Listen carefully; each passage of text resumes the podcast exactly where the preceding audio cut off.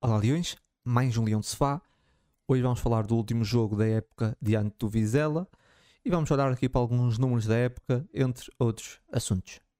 Fim do campeonato e fim da época 2022-2023 para o Sporting. Duas equipas sem nada em disputa, o Sporting 100% vitorioso diante do Vizela, em jeito de pré-época, mas com aqui a honra ainda em jogo, podemos dizer assim. Amorim não mexeu muito no 11, até talvez se perspectivasse mais alterações. Tivemos a continuidade de Franco Israel na baliza e Dário Essugo no meio campo, mas no geral podemos dizer que Ruben Amorim foi pouco ousado, até mesmo no banco de suplentes.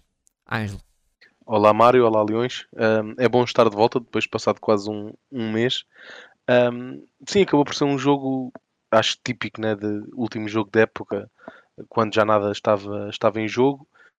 Eu não consegui acompanhar o jogo, só ouvi depois o resumo alargado para conseguir tirar umas notas aqui para o podcast. Do que vi, que fui acompanhando, pareceu-me esse jogo típico de fim de época, em que já não há nada a perder nem a ganhar.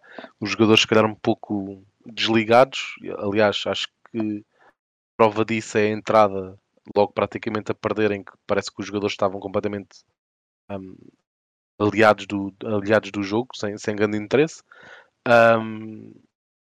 E acho que, como também temos vindo a falar aqui no podcast, acho que acabou por ser um jogo que é a imagem daquilo que foi a época do Sporting, as coisas a não correrem assim tão bem quanto isso, alguma desconcentração defensiva, não muito intensos no ataque. Acho que foi a imagem da época inteira do Sporting esta época. Felizmente conquistámos os 3 pontos, que tem que ser sempre o objetivo de qualquer equipa, e de uma equipa grande como o Sporting ainda mais. Como ponto negativo tem isso que estavas a dizer, que estava à espera, precisamente por ser um jogo que já não ia contar para nada. Tinha alguma esperança que o Ruben Amorim desse aqui uns minutos a jogadores que não tiveram tanto espaço assim, e jogadores jovens que não tiveram tanto espaço assim durante a época. Tivemos esta, entre aspas, aposta no Essugo, sim, mas estava à espera se calhar uma maior envolvência do Matheus Fernandes, do Fatawu, do Rodrigo Ribeiro, mas esses talvez menos. Longo, sim, está na seleção, não podia. Foi bom a continuidade na aposta no Franco Israel, mesmo já tendo o Adam disponível. Acho que foi um prémio merecido por parte do Israel. Eu sinceramente fiquei agradado com a época que o Franco Israel fez, embora obviamente, e como estávamos todos à espera, não seria um jogador que fosse fazer muitos jogos, mas fiquei agradado com o que vi nos jogos em que ele foi chamado, e em alguns jogos mais complicados, por exemplo a recepção ao Benfica, os jogos na Champions com o Marselha, portanto jogos que a priori seriam jogos complicados. Eu acho que o Franco Israel foi sempre capaz de dizer presente, não comprometeu em nenhum jogos. Portanto, tenho alguma esperança que tenhamos aqui um bom sucessor para o Adam. No fundo é muito isso. Acabou por ser um jogo um pouco sem história. Felizmente os 3 pontos vieram para Alvalade, mas acho que pelo menos eu sinto-me contente por esta época ter terminado, e que não vou dizer, obviamente, que seja uma época para esquecer, porque houve muita coisa que correu mal. Nós também vamos falar sobre isso nos próximos episódios. Sim, e também não pode ser para esquecer, não é? Eu também disse isso no último podcast. Pois é, isso, não quero que seja para esquecer, sim, mas ao menos já não pensei, acabou. Pá, para esquecer, se calhar não é, não é? Não pode ser para esquecer. Tem que se aprender com muita coisa que correu mal. Mas ainda bem que fechámos este capítulo, e esperamos que agora a próxima época seja completamente diferente e que seja bastante mais positiva. Sim. Indo por aí pela questão do 11 e das escolhas do Amorim para esse jogo, o Amorim até comentou a ausência do Fatal. Ele disse na conferência, os que treinam melhor são convocados. Ele fala que tem que fazer escolhas e os que treinam melhor são convocados. Ele disse isso. Ele já várias vezes lançou essas já disse coisas semelhantes sobre outros jogadores, outros jovens, ou seja, aconteceu também com o Rodrigo Ribeiro, e eu aí estou completamente de acordo, e eu confio 100% no Amorim. Eu acho que o Amorim saberá melhor que ninguém quais são os jogadores que estão mais preparados e aqueles que têm treinado melhor para jogar. Não é por ser o último jogo do campeonato que o jogador, se não se tem esforçado, vai jogar, não é? E o Fatawu tem muita qualidade, o Plata também tinha, entre outros que já passaram pelo Sporting, mas tem que correr, não é? Tem que treinar, não basta ter qualidade, e se não ficam para trás, e nesse aspecto eu confio completamente no Ruben Amorim mesmo, e acho que às vezes, não percebo essa desconfiança por parte de alguns adeptos ao Ruben Amorim. Acho que não há razão para isso, como se o Ruben tivesse ali quase uma agenda de convocatória, tipo, vou meter esse ou aquele porque gosto mais, e eu acho que fala-se muito no Sporting sempre isso de aquele jogador é craque, tem de entrar, depois volta e meia até vem um treinador que mete esse jogador e depois percebe-se, afinal não é tão bom, não é? E que o Ruben tem jogado aqueles que realmente se esforçam e que merecem jogar. Podem não ser os mais dotados tecnicamente, não é? Mas são os que estão a dar tudo lá dentro naquele momento. Não se pode dar a bebês nesse sentido, não é? Agora o Fatawu é um menino querido, prodígio, e vai lá para dentro sem ter se esforçado muito durante a semana. Não é assim que funciona, não é? Acho eu.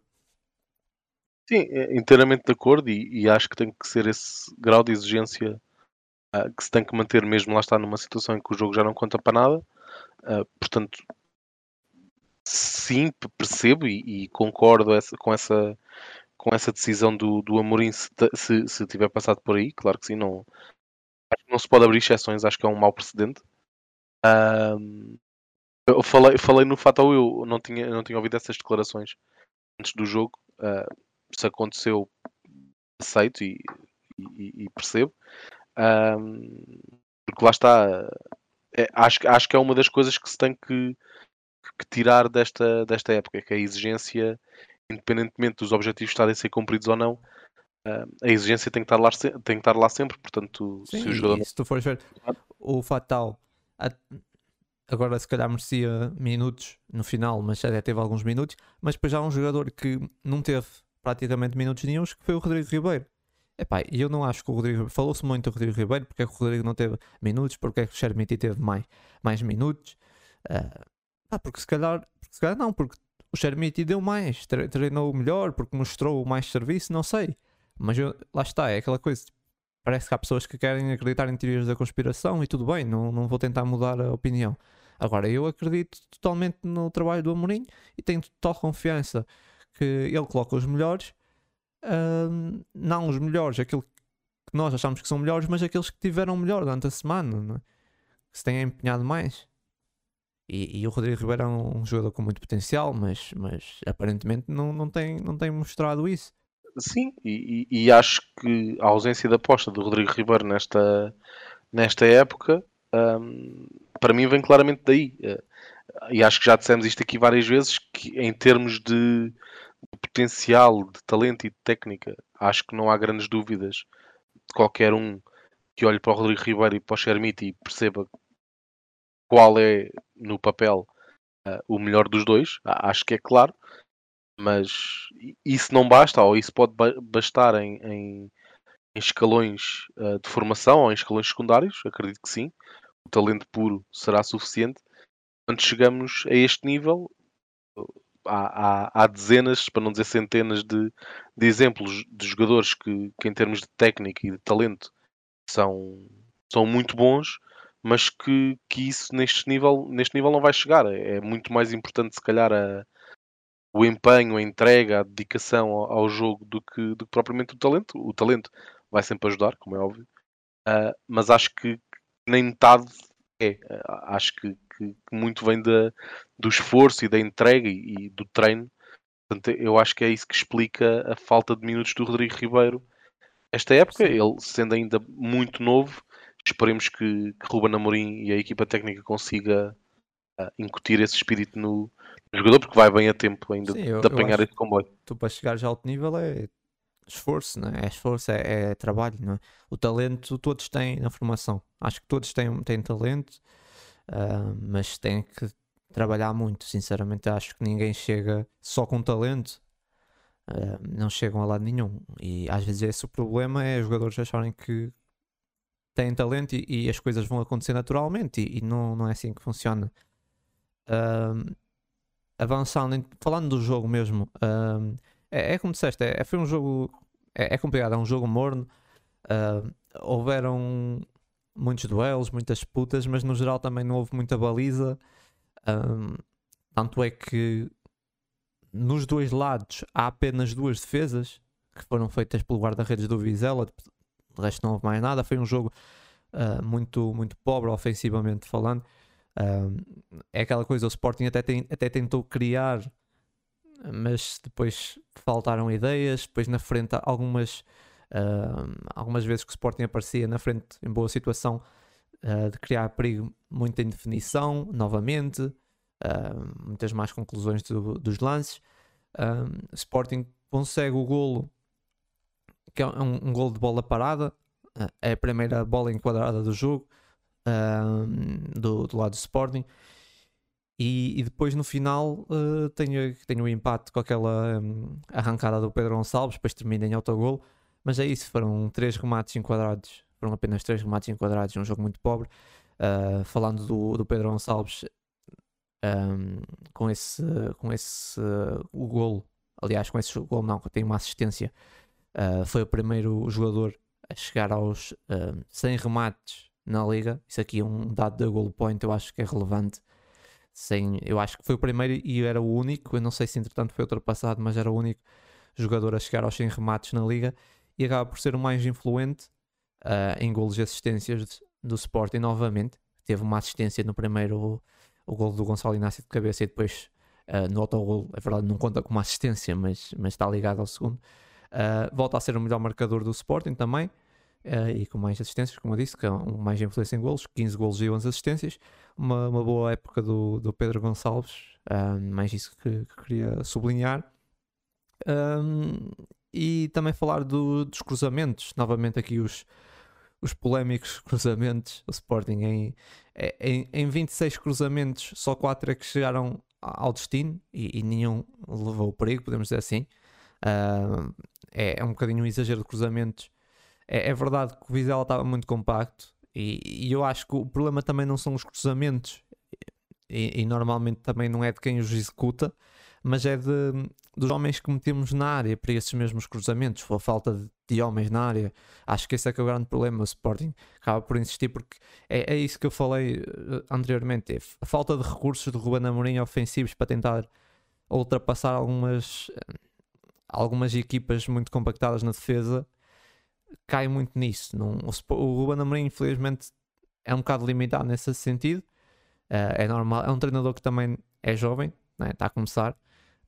Acredito que se vai tornar muito melhor treinador e com muito mais recursos, mas a equipa às vezes cai muito nisso, é um bocado limitada na forma de procurar o golo.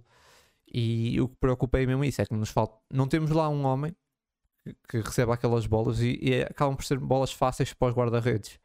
Se estamos desesperados atrás do golo e estamos só a cruzar, a bombear bola para a área, é muito fácil para as defesas e para o guarda-redes adversário, e dificilmente nós conseguimos chegar ao golo. Aconteceu no ano do título, muitas vezes chegámos à vitória assim, não é no desespero, mas com Coates na frente. Já aconteceu também essa época, mas é difícil, é muito difícil de acontecer. Sim, eu acho que esta época tem esse cunho, que é...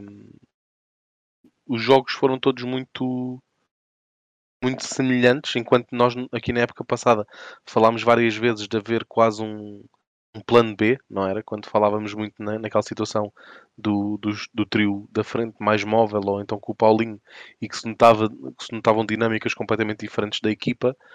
Este ano esse trio móvel ou não móvel existia na mesma, porque Paulinho manteve-se, e em vez de Sarabia tínhamos Trincão, portanto haveria em teoria o mesmo plano B, ou pelo menos conseguiríamos ver a equipa a jogar de forma diferente caso o plano A não estivesse a resultar.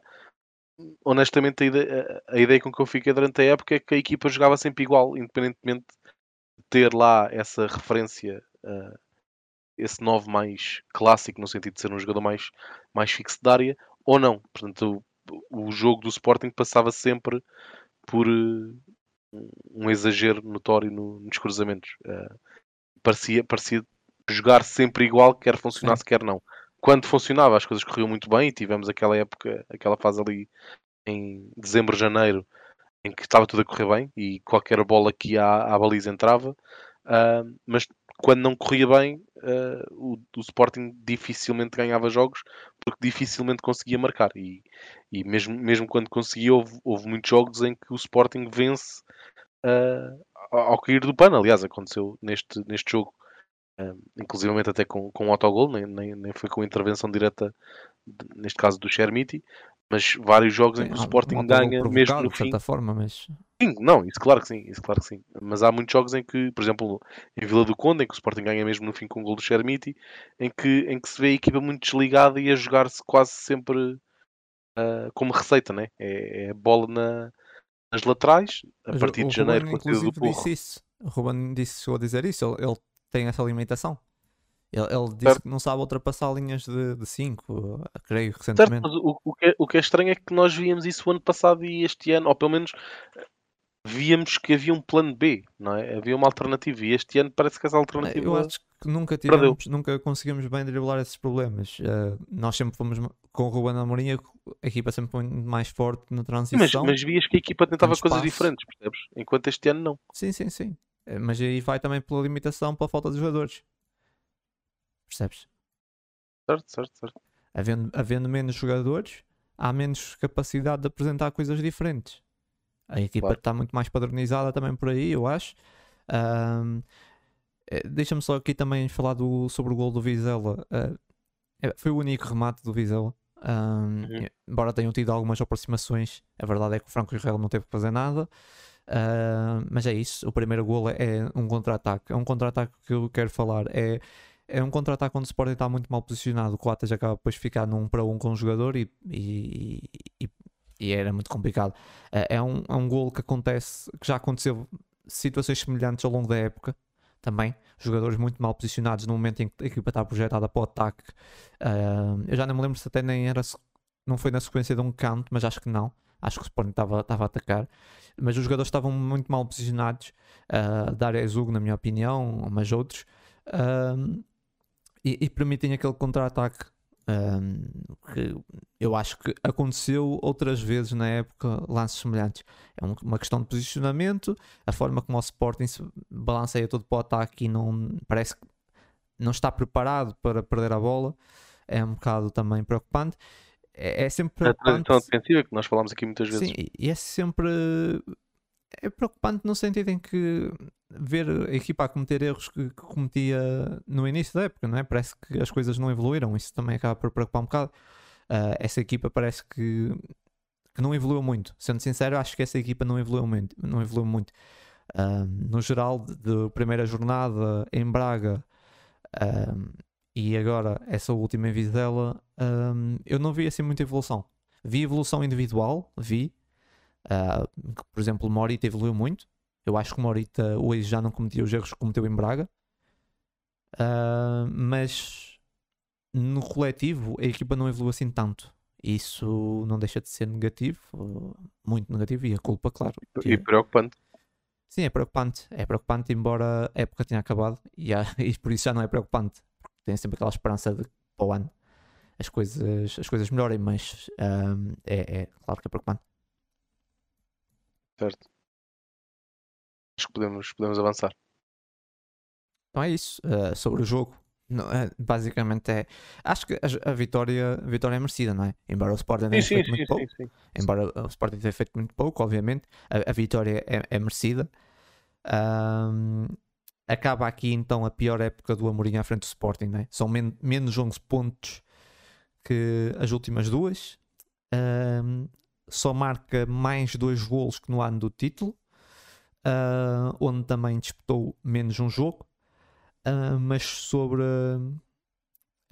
menos um jogo, não, desculpa, disputou menos jogos, não foi menos um jogo, mas sobre o geral da época, são mais 2 golos sofridos que na época passada, marcámos menos 1 golo, acaba então com 108 marcados e 51 sofridos na época.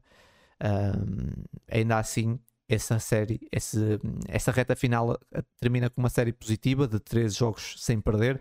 É o melhor registro desde dezembro de 2021, conseguindo, acho que é a melhor segunda volta do Amorim, embora que tenha, essa segunda volta tenha 3 empates e 1 derrota, acaba por ser a melhor segunda volta do Amorim, com aqui 14 jogos sem perder. Mas sim, é a pior época do Amorim. Foram jogos muito mal conseguidos, muitos golos sofridos, exibições também um bocado medíocres, verdade. E o Amorim disse isso na conferência, não sei se tu concordas ou não, há muita gente que não concorda, há pessoas que concordam. O Sporting joga melhor que nas épocas anteriores, é discutível, não sei, a grande maioria dos adeptos jogar melhor é ganhar, e eu não sei se discordo totalmente. Eu acho que as Passos joga melhor, mas noto a equipa mais desligada e muito menos intensa do que nos anos anteriores. Mas onde está, para mim, claramente a diferença é que defende muito pior, expõe-se muito mais. E acho que é claramente que está aí. Mas essa exposição não vem também de uma forma que atacámos mais, projetámos-nos mais. Não, claro que sim, só que é uma consequência disso. Claro que sim, mas tu não podes, não é inteligente, mas não é isso, não é inteligente, nem é uma boa solução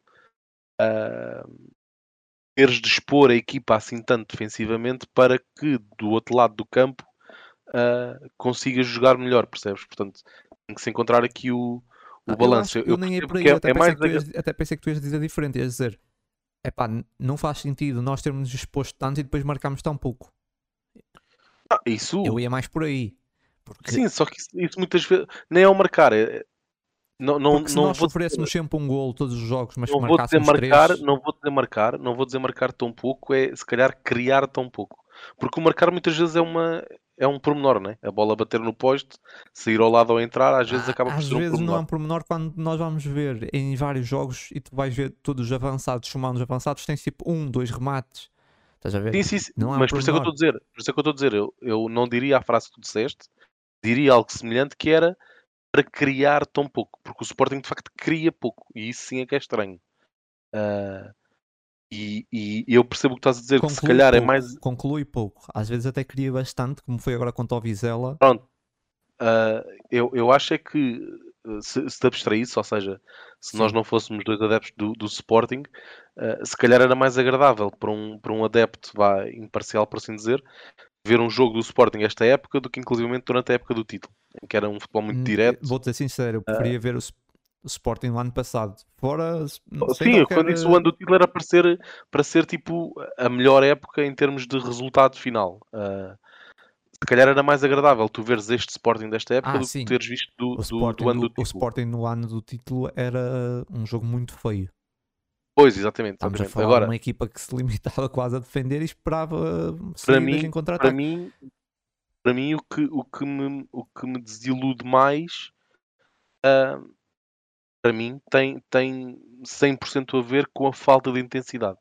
E eu lembro-me que no início da época passada... Sim, eu concordo, o Sporting, mas eu acho que essa falta de intensidade muito acentuou-se mais, essa falta de intensidade acentuou-se mais na reta final. Que também é normal, quando deixas de ter um objetivo Exatamente. Claro. Né? Exatamente. Mas eu não senti, claro que em alguns jogos, claro que sim, mas como um todo... Desde o início da época eu não senti a mesma intensidade que senti o ano passado, por exemplo. Claro que as passos tiveste, claro que sim. Eu estive na primeira jornada em Braga e senti um jogo muito estranho. Foi um jogo, sim. um ambiente estranho. Parecia que a equipa entrou. Sim, tal e qual. A equipa entrou, parecia entre a espada e a parede na primeira jornada. E o ambiente também não ajudou. O ambiente no estádio dos adeptos parecia que era aquele jogo ou acabava a época. Tipo, foi muito estranho, logo desde a primeira jornada eu nunca consegui perceber muito bem isso. Tipo, ganhámos um título há 2 anos Depois a seguir fazemos os mesmos pontos. Não somos campeões, infelizmente. Podíamos ter sido. Em condições normais cá tínhamos sido. E depois entramos numa primeira jornada, numa nova época, um ambiente muito tenso. Estava tudo muito... Epá, não percebi esse ambiente que se vivia, que se sentia nos jogadores logo na primeira jornada. Parecia que éramos obrigados a ganhar. E temos depois dois jogos à terceira jornada muito difíceis, que é ir a Braga e ir ao Porto. É muito complicado. E define, eu volto a dizer, eu acho que isso define a época, porque obviamente o Benfica fez uma grande época, mas o Benfica tem 10 jornadas de adaptação, não desvalorizando os adversários, porque o Sporting perdeu jogos contra adversários muito mais fracos, mas o Benfica tem 10 jogos contra adversários de nível abaixo, onde são vitórias, onde é, claro, amplamente favorito. E o Sporting tem 3 jogos que definem a época. Aqueles jogos, na minha opinião, definiram logo. O Sporting empata, porque até aqui, eu estava a pensar sobre isso no outro dia, que é o empate 3-3 na Pedreira, funcionou de forma completamente oposta para o Sporting e para o Braga. Para o Braga parece que foi uma motivação, porque conseguiu empatar contra o Sporting, porque o Sporting marcou 3 vezes e o Braga foi buscar o empate 3 vezes e deu uma motivação. Para o Sporting foi quase, foi o oposto, roubou completamente, desmotivou completamente a equipa. E o ambiente ficou muito pesado, eu não consegui perceber porquê. Já vinha um bocado no início da época um bocadinho pesado, é apenas a minha opinião, aquilo que eu senti, e estando no estádio senti um bocado isso. Mesmo no final do jogo, sendo a primeira jornada, não faz sentido. E aquele 3-3 foi muito pesado para o Sporting, foi muito mais pesado. E para o Braga parece que até ajudou, né? Uhum. Não dizendo que o Braga adorou empatar 3-3, mas parece que deu uma motivação extra, porque conseguiram ir buscar um empate 3-3 contra o Sporting. Sim, seria diferente de ter sido tipo um 0-0 ou um 1-1, não é? Sim, sim. E se calhar até teria sido igual se o Sporting fosse buscar um 3-3 no Dragão, estás a ver? Certo, é porque tu empatares 0-0 ou 1-1 em Braga não é um resultado, acho que nem se pode considerar que seja um resultado negativo, ainda para mais na primeira jornada do campeonato. Eu acho que teve muito a ver com a forma como esse 3-3 foi concedido, sim. Foi concedido, sim. Os dois primeiros golos, na minha opinião, são muito maus. Falou-se muito. E abres logo ali uma... Sim, desculpa. Não, é rápido. É que falou-se muito do terceiro, que foi um erro dos Gaio, mas os dois primeiros para mim são muito mais graves. O primeiro golo, acho que é o primeiro, o Morita oferece a bola e a equipa fica toda a dormir. E o Banza recebe uma bola totalmente livre.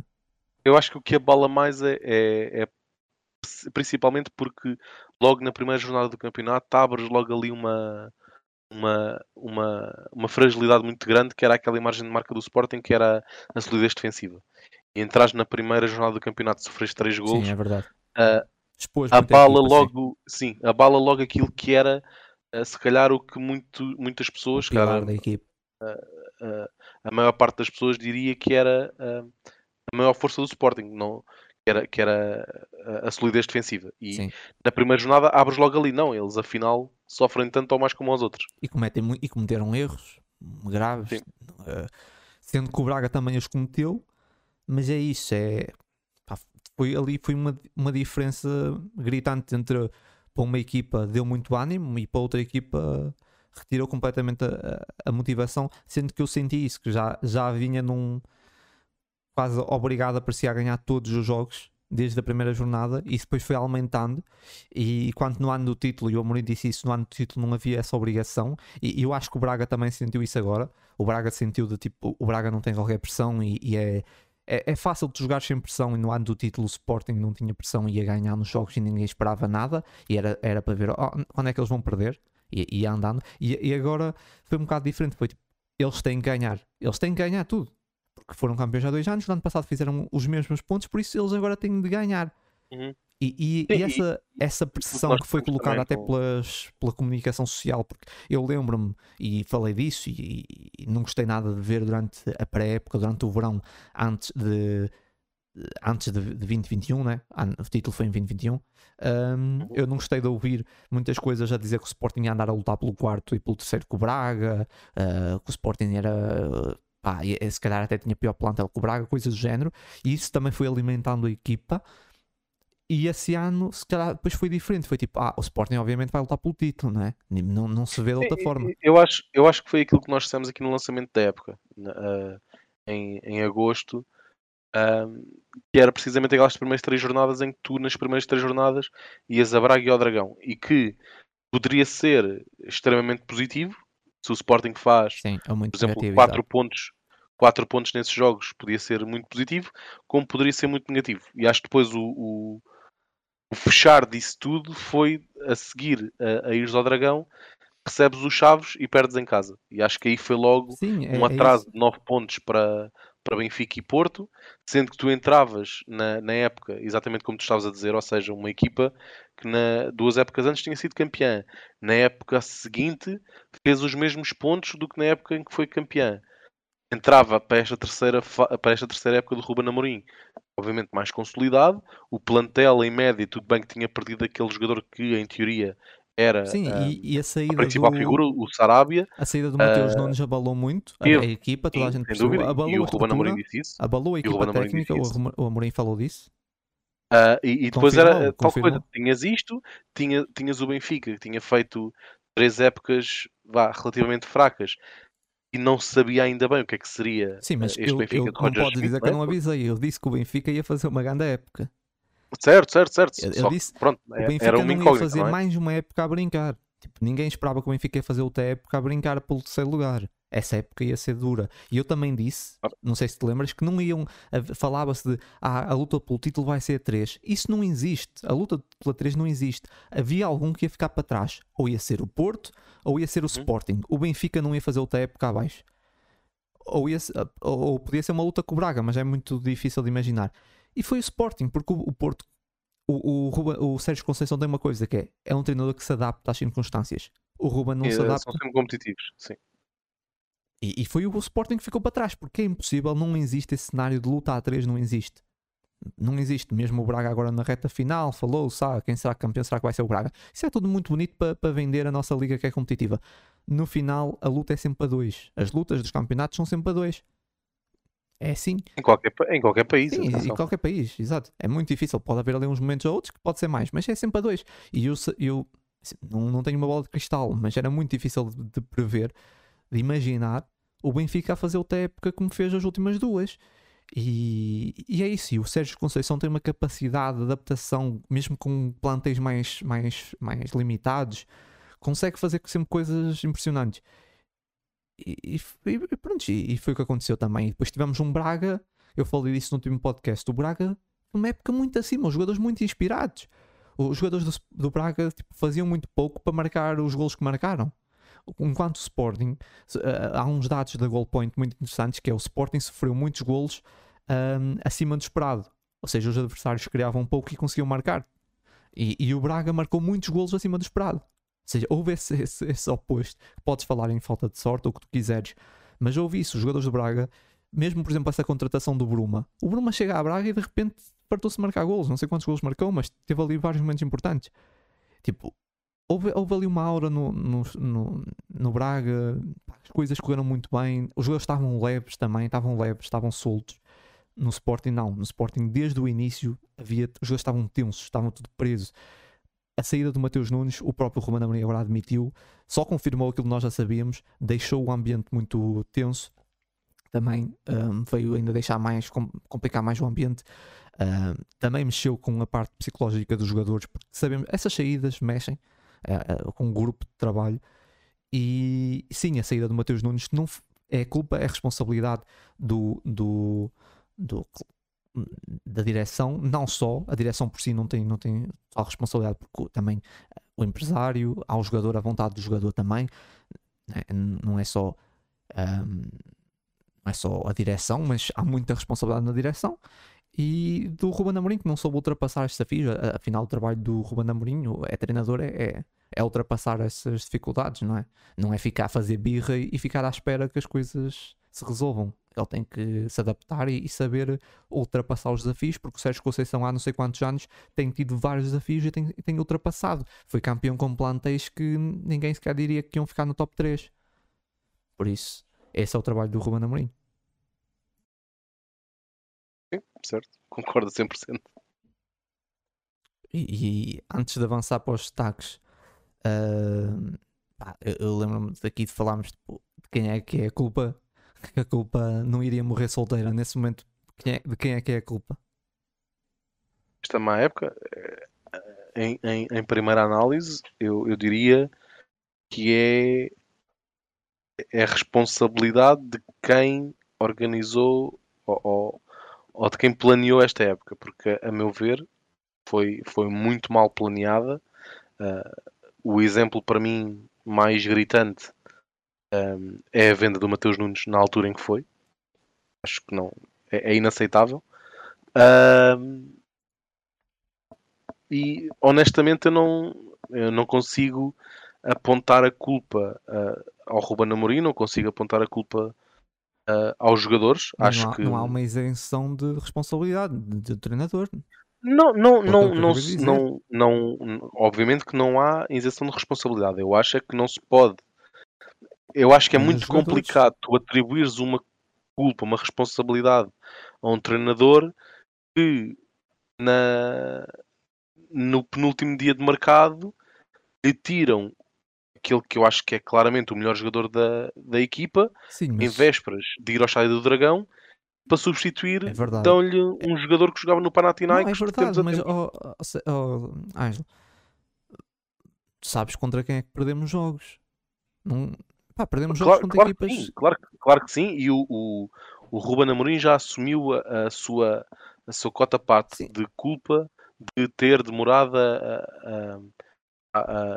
a conseguir esquecer ou conseguir ultrapassar essa perda, ultrapassar essa venda. Agora, eu acho que é muito complicado, aí será uma falha da equipa técnica e será uma falha dos jogadores por terem, se calhar, desistido demasiado cedo. E eu acho que isso aconteceu a partir da derrota em casa com o Chaves. Eu acho que a equipa quase que desistiu do campeonato. E isso é inadmissível. É uma coisa que eu já falei, que é essa equipa não parece que falta estofo de clube grande. E isso é inadmissível, porque não podes desistir de um campeonato à quarta jornada porque tens 9 pontos de atraso para o primeiro classificado. Não podes, porque tens mais do que pontos suficientes para recuperar. Foi o Pedro Gonçalves. Certo. O Pedro Gonçalves foi dos que eu mais vi sofrer durante a época toda. A mim, nunca ninguém me vai conseguir convencer do contrário, em que poderá ser minimamente aceitável o que aconteceu com a venda do Matheus Nunes. Ninguém me vai conseguir convencer. Não chegou cá um clube, bateu a cláusula e vamos embora. E tens aí razão, só equipa... que eu tento meter-me na cabeça da direção e imaginar o jogador tem a vontade de sair e vamos obrigá-lo a ficar contra a vontade, percebes? Era muito complicado. Sendo que também havia... Mário, eu percebo isso. Agora, o jogador também tem que ser profissional, não é? Sim, mas o jogador não foi profissional. Ninguém apontou uma pistola à cabeça do Matheus Nunes, em princípio, para assinar o contrato. Foi profissional a partir do momento em que estávamos em pré-época e ele andava em telefonemas com o Bruno Lage. Mário, não parece profissional. Claro que não. Ou andava a falar do que é da vida com o Bruno Lage. Mário, claro que não. Agora... O Sporting não é o único clube no mundo que vende jogadores, pois não? Todos os clubes vendem. Mas estas macacadas tendem a acontecer muito com o Sporting. Não havia a ideia de vender o Matheus Nunes, acho que ficou claro. Mário, eu sei que não há, O que eu estou a dizer é que todos os clubes no mundo, principalmente os portugueses, vendem jogadores, certo? Sim, claro. E eu vou-te só dizer esta frase. Esta venda não tinha acontecido assim no Porto. Não tinha. Digam o que disserem, não tinha. Perdeu o Luís Dias a meio da época passada. Certo. E o que é que aconteceu quando perdeu o Luís Dias? Quem é que foi campeão? Foi o Porto, é verdade, mas... Então, isso para mim não há discussão aí. Agora, demos as voltas que derem, os agentes... Há agentes, há clubes, há quem compra, há quem venda. E isso é igual para toda a gente. Sim, é verdade. Agora, se eu te perguntar, o Matheus Nunes era jogador do Porto, tinha saído naquele dia? Não tinha. Diga o que disserem, não tinha. Sim, eu acho que aí há uma responsabilidade. E o jogador também ia ficar muito triste porque não saiu. Temos pena. Aí há uma responsabilidade clara. Amigo, ficas muito triste não, porque vais sair, ficas amoado. O resto da época ficas encostado no banco. Vamos ver depois em maio quem é que te quer. Sim, depois na prática é muito complicado gerir isso. Imagina agora que seria meter um jogador como o Matheus Nunes, que foi só dos melhores da época passada, no banco, ou jogar na equipa B de repente. Quer dizer, isso não é assim que funcionam as coisas? Mário, se isto for... Eu ponho as mãos no fogo que não há um adepto do Sporting que, sendo isto explicado, não, claro, o adepto não ficasse não do lado do adepto também, não há mais pelo grupo de trabalho.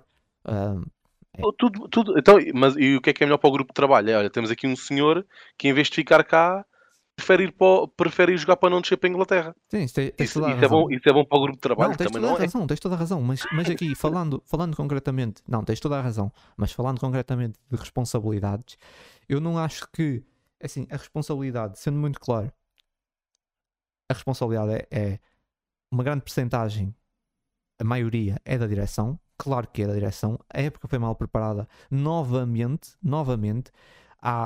já não é a primeira vez que essa direção tem uma má abordagem de mercado, por isso é a segunda vez, volta a vender jogadores em cima da época, volta a segurar um jogador que é o Pedro Porro para depois vender em janeiro. Não faz sentido essas vendas a meio da época de um jogador tão importante, mesmo que seja por um valor muito difícil de recusar, ou até que não foi cláusula batida. O Sporting, estando por cima na situação que estava, não podia ter feito aquela venda. As contratações também não foram bem feitas, não foram cirúrgicas. Acontece. Eu acho que também não dá para acertar. Todos os clubes erram nas contratações, mas aí a responsabilidade também é distribuída também com o treinador, com a equipa técnica. Mas eu acho que o Ruben Amorim não soube adaptar, não soube... Logo nas primeiras jornadas, pois ele próprio, já falámos, ele admitiu isso, ele perdeu um bocado o controle, não soube pegar nas coisas. Quando perde o Matheus Nunes, ele disse que até, acho que ele falou que ficou amuado, não sei se ele usou essa expressão, mas algo do género, né? Ficou ali, embirrou um bocado, ficou ali um bocado chateado e costas voltadas com a direção, e isso só complicou, só prejudicou mais o clube. Por isso, a responsabilidade, eu atribuo mais responsabilidade à direção, obviamente, é muito mais responsabilidade da direção, mas já uma responsabilidade para o treinador e para a equipa técnica. Tem de haver, porque houveram jogos muito mal conseguidos. Nós fomos eliminados com o Varzinho. Por isso, não podemos estar a falar de contratações, de perda do Pedro Porro, de perda do Matheus Nunes, quando somos eliminados pelo Varzinho na Taça de Portugal, num jogo medíocre. E temos outros. Falaste no Chaves, por exemplo. Sem dúvida, mas isso é tudo verdade. A derrota com o Varzinho é inadmissível, claro que sim. Agora, eu acho que tu não ias ter, mesmo com o Matheus Nunes, obviamente tu não ias ter uma época 100% vitoriosa, não é? Claro que não. Eu acho que havendo derrotas, ou haver derrotas, é algo normal na vida de qualquer clube, como é óbvio. Agora, não... Eu percebo tudo isso. Agora, acho que a época começou construída com pés de barro. É simplesmente isso. E acho que tudo o que aconteceu durante a época veio daí. Eu acho que não preciso fazer essa pergunta, porque acho que sei a resposta, mas vou fazer na mesma. Para ti, a Ruben Amorim é para continuar? Claro, obviamente. Porquê? Porque terminamos em quarto. É a mesma resposta que eu ia dar há bocado quando estávamos a falar do Matheus Nunes, que é o Sporting ia estar sempre mais perto do sucesso com o Matheus Nunes do que sem Matheus Nunes. Acho que isso se aplica também a Ruben Amorim. Por outro lado, não tenho ideia de... Ok, Ruben Amorim era despedido. Sim, mas eu acho que isso não é argumento. Quem é que está ao alcance do Sporting? Sim, mas isso não é argumento. Tu sintas que era capaz de entregar melhor. Eu concordo contigo, eu estou completamente de acordo. Eu só fiz essa pergunta, também concordo. O Ruben Amorim não faz qualquer sentido, mas para mim não faz sentido porque eu entendo o projeto. Eu entendo que isso é... Certo, exatamente. Sim, mas a minha resposta vem daí. Quem é que tu contratavas que te desse mais garantias que o Ruben Amorim, precisamente por causa do projeto? Assim, pronto, isso aí é outra discussão. Okay. A gente despede o Ruben Amorim e vamos buscar o Guardiola. Ok. Não, mas não acho que fizesse sentido o Guardiola, sinceramente. Não acho que fizesse sentido o Guardiola. Mesmo que houvesse essa possibilidade, não fazia sentido o Guardiola. O Guardiola não vinha para aqui agora, tipo, escolher jogadores de uma forma criteriosa, 5, 10 milhões. E apostar em jovens, não é? O Guardiola não é esse tipo de treinador. Por isso também não acho que fizesse grande sentido, se mesmo que fosse uma realidade. Epá, mas eu acho que, claro, se as coisas, estamos a falar de quarto lugar, é muito mau, não é, nem sequer um objetivo mínimo foi cumprido, não ganhámos nada. Só que se percebendo o percurso e a ideia do projeto, podia acontecer isso, sabíamos que podia acontecer. Felizmente até ao momento foram só vitórias, foram só momentos bons, mas sabemos que isso podia acontecer. Assumindo isso, eu nem vou por aí, nem vou tanto por aí pelo projeto. Eu vou pelo facto de teres tido duas épocas que eu acho que foram extremamente positivas. O Ruben Amorim, aqui obviamente não vou falar daquela primeira meia época, porque acho que não se pode tirar grandes ilações daí, porque lá está, foi meia época com interrupção por causa do Covid pelo meio. Eu acho que a gente não consegue tirar nada daí.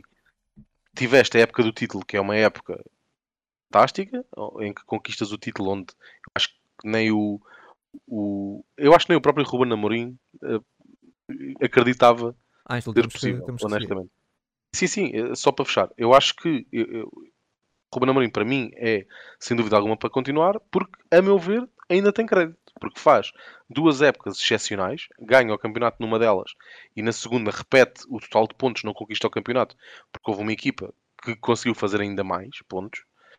Mas fez uma época excepcional. Sim. Faz uma época má. Faz. Mas a meu ver, tem crédito. Para mim não tem crédito. É simplesmente... Eu acho que esse projeto... Eu só imagino com o Ruben Amorim. Se falarmos disso... Imagina, se o Sporting tem feito 2 terceiros lugares e agora um quarto, se calhar já não via futuro no Ruben Amorim. Depende. Podemos falar do projeto, mas se o projeto não te está a entregar resultados a olhos vistos, se calhar o projeto é só uma ideia que nós temos, mas que não está bem a acontecer. Sim, mas depende depois muito do que é que está a acontecer à volta, dos adversários, de como é que foi os jogos, de como é que se perdeste, porque o futebol tem muitas... Não é? Claro, nem sempre ganham melhor, mas... Não foi o que aconteceu. A nível de resultados das últimas épocas foram positivos, mas isolando só essa época, eu acho que o projeto, a ideia do projeto, o problema da ideia do projeto é que podemos falar, e vi alguns adeptos a falar disso, se calhar deu passos atrás quando nós vemos que atualmente temos menos opções, por exemplo, de banco. Só aí, se calhar o projeto regrediu. Não é? Eu acho que esse é que é o grande problema e que acho que tem de ser repensado. Porque mesmo em aposta de jovens houve menos jogadores que tiveram uma aposta continuada. Essa época, durante grande parte do campeonato, houve pouca aposta. Acho que falei disso aqui, e até estávamos a perder jogos, estávamos com resultados menos positivos e não estava a haver grande aposta. Também é verdade que nesses momentos é difícil de haver aposta, mas não houve uma grande aposta na formação. E depois parece que regredimos em profundidade no plantel, não é?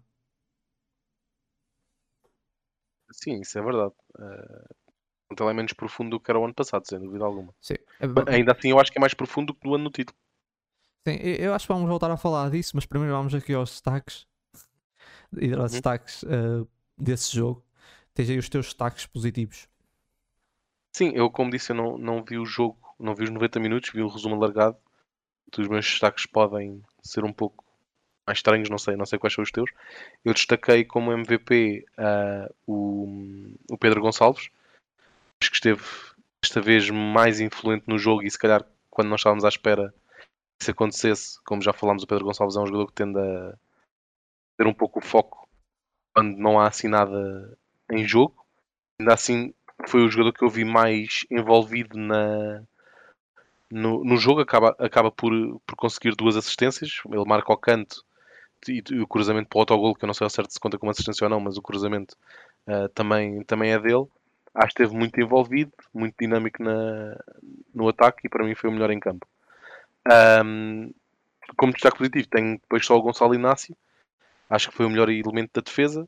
Tem um corte muito importante a cortar um lance muito perigoso do Vizela logo no arranque da segunda parte. Tem também o golo, e acho que foi o melhor elemento da defesa.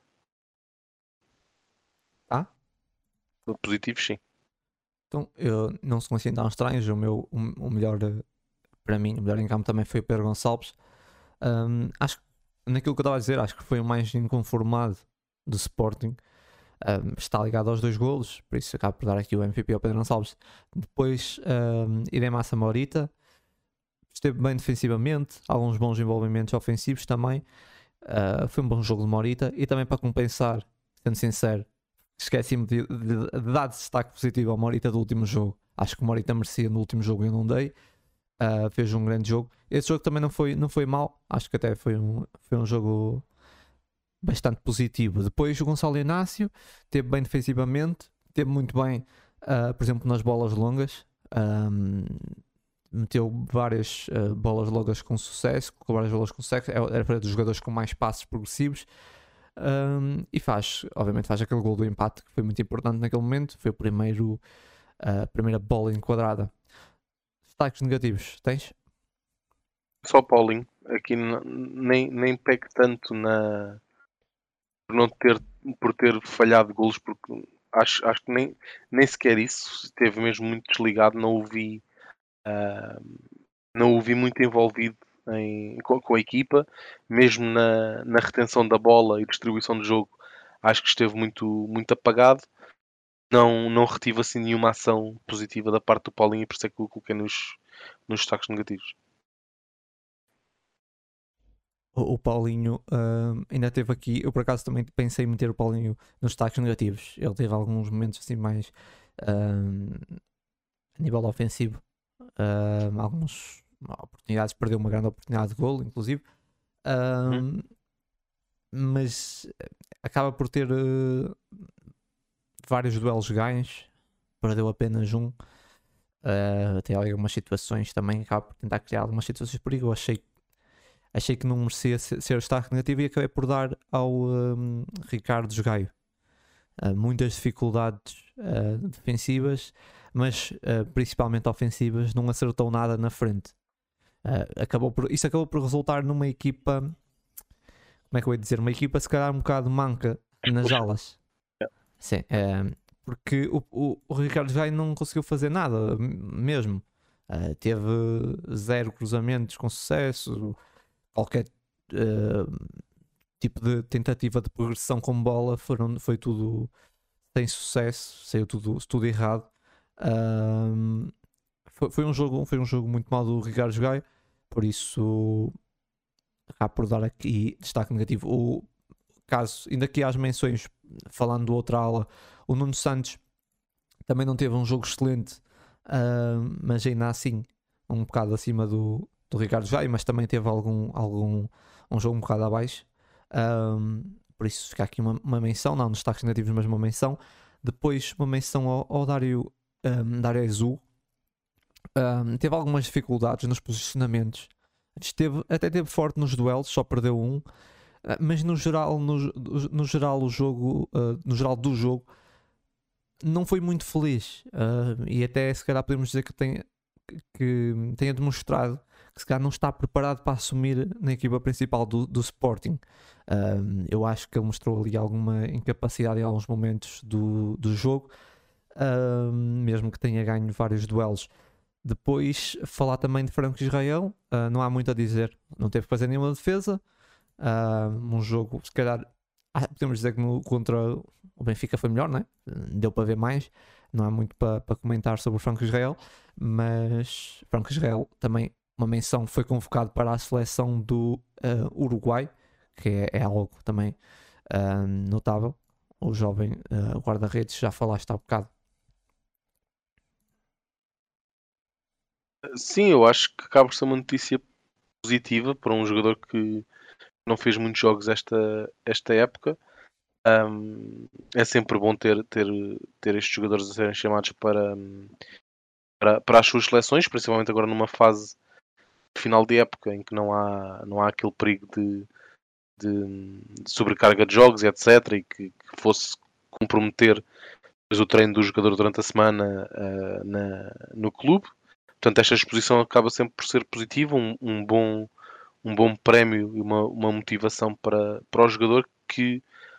eu acredito, como estávamos a dizer ao início, acho que é um jogador que mostrou, quando foi chamado, mostrou potencial, mostrou qualidade, e eu acredito que estará aqui um possível sucessor ao Adam, que já está numa fase final de carreira, embora os guarda-redes tendem sempre a conseguir prolongar um pouco mais a carreira, mas o Adam já está numa fase final da carreira, e do que eu vi do Israel dá-me alguma confiança que poderá estar aqui o próximo dono da baliza do Sporting.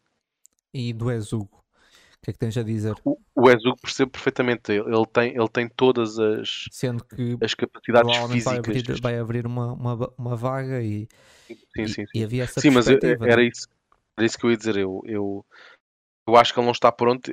Eu acho que ele tem potencial para chegar a esse nível, porque fisicamente é um bicho, não é? É muita força, é muito rápido, consegue comer metros com uma facilidade gigante, e depois não é tosco com os pés, não tem dois tijolos nos pés, antes pelo contrário. Ainda ao cinto é muito verdinho, acho que ele ainda treme muito, e é perfeitamente normal, dada a idade e a experiência que tem. Vejo nível, vejo potencial, não vejo que seja o jogador que, fazendo esse lançamento que estás a dizer, que certamente é sobre o Ugarte, não acredito, não vejo o Essugo a dar o salto para na próxima época ser um titular indiscutível e a apresentar um nível perto do Ugarte. Agora, já vimos coisas desse género a acontecer, por exemplo, com o Matheus Nunes, depois da saída do João Mário, com o próprio Ugarte, depois da saída do Palhinha. Não há duas sem três, como se costuma dizer, não é? Mas ainda vejo o Essugo muito, muito verdinho para conseguir atingir esse nível. Acredito que lá chega. Sim. Avançamos aqui então para o destaque do mês de maio, o último destaque dessa época. Decidimos destacar o Francisco Trincão. São 2 golos e uma assistência, não é que tenha nada assim muito de realce a sublinhar a nível estatístico. Foi uma época, um mês, aliás, complicado. Se quiserem ver estatísticas já sabem, no blog Leão de Sofá, mas fica aí essa menção para o Francisco Trincão, uma reta final muito boa, aliás. Fica o destaque do mês para o Francisco Trincão, e também uma menção para o Manuel Ugarte. Então, Ângelo, o Trincão, que seja um bom lançamento para a próxima época, porque sim, no fim da época está a atingir o nível que nós achávamos desde o início que ele ia ser capaz de atingir. Infelizmente não entrou muito bem, tem vindo a crescer ao longo da época. O que apresentou agora aqui neste último terço de época, talvez, abriu o apetite para o que aí vem. Sim, e falando nisso, não sei se te lembras, a nossa lançamento da época no início, tentámos fazer aqui a previsão quem é que ia ser o melhor marcador. Eu disse o Pedro Gonçalves, o melhor marcador. Certo. Tu disseste o Trincão. Acertei, não é? Verdade. E por larga margem. Depois fazemos para o ano. Vou meter 3 pote. Se ele fica, claro. Mas falando nas estatísticas, o Pedro Gonçalves, então, como já falei há bocado, foi o melhor marcador. Falando na época, 20 golos, 3 assistências. Em segundo, o Paulinho com 15 golos, 8 assistências. Depois é que vem Francisco Trincão, 13 golos e 4 assistências. E depois Marcos Edwards em quarto, 12 golos e 10 assistências. E em quinto, Nuno Santos com 9 golos e 8 assistências. Temos aqui os 2 melhores marcadores, é o Pedro Gonçalves e o Paulinho. Verdade que o Paulinho só tem 5 golos no campeonato. São 5 golos e 4 assistências no campeonato. Muito se tem falado disso. Também são apenas 22 jogos no campeonato. É muito pouco. Ele teve várias lesões, mas mais que os 22 jogos, eu sublinho os poucos minutos que ele fez no campeonato. Não desculpando os poucos golos, eu acho que o Paulinho não é surpresa para ninguém. Nós sabemos que o Paulinho não é um goleador, perdeu muitas oportunidades de golo, mas o Paulinho tem 1300 minutos no campeonato, é muito pouco. Se nós virmos, por exemplo, o Pedro Gonçalves tem quase 3000, o Chermiti tem quase 1000. Por isso, o Paulinho teve poucos minutos. É verdade que entrou várias vezes, vários jogos, mas tem poucos minutos. ainda assim não desculpa, acho que podia ter mais golos, mas se nós olharmos na época, 15 golos, 8 assistências já é um bom número, e não podemos só olhar para os números do campeonato, porque não é assim que se mede no final da época o número de golos marcados, e acho que os números do Paulinho são bons, e tendo em conta com as últimas épocas são dos melhores. Angel. Sim, os números no campeonato acabam por ser abaixo daquilo que eu acho que é que uma equipa que luta pelo título precisa. Eu acho que uma equipa que luta pelo título precisa de um jogador, não vou aqui dizer um avançado, um ponta de lança, ou que seja, precisa de um jogador que garanta 25 golos talvez no campeonato, ou pelo menos ter aqui um conjunto de 3, 4 jogadores que garanta bastantes mais golos do que este trio, vá ao quarteto da frente, onde aqui o Edwards conseguiu entregar. Agora, obviamente a culpa não é só do Paulinho, o que estás a dizer, ele teve de facto poucos minutos no campeonato, é verdade. Portanto, pondo em contexto que fez 1300 minutos, ou à volta de 1300 minutos, 5 golos, sendo que muitas das vezes entrou já no fim do jogo, ou em situações em que o jogo já estava mais ou menos resolvido, acaba por atenuar aqui esta análise.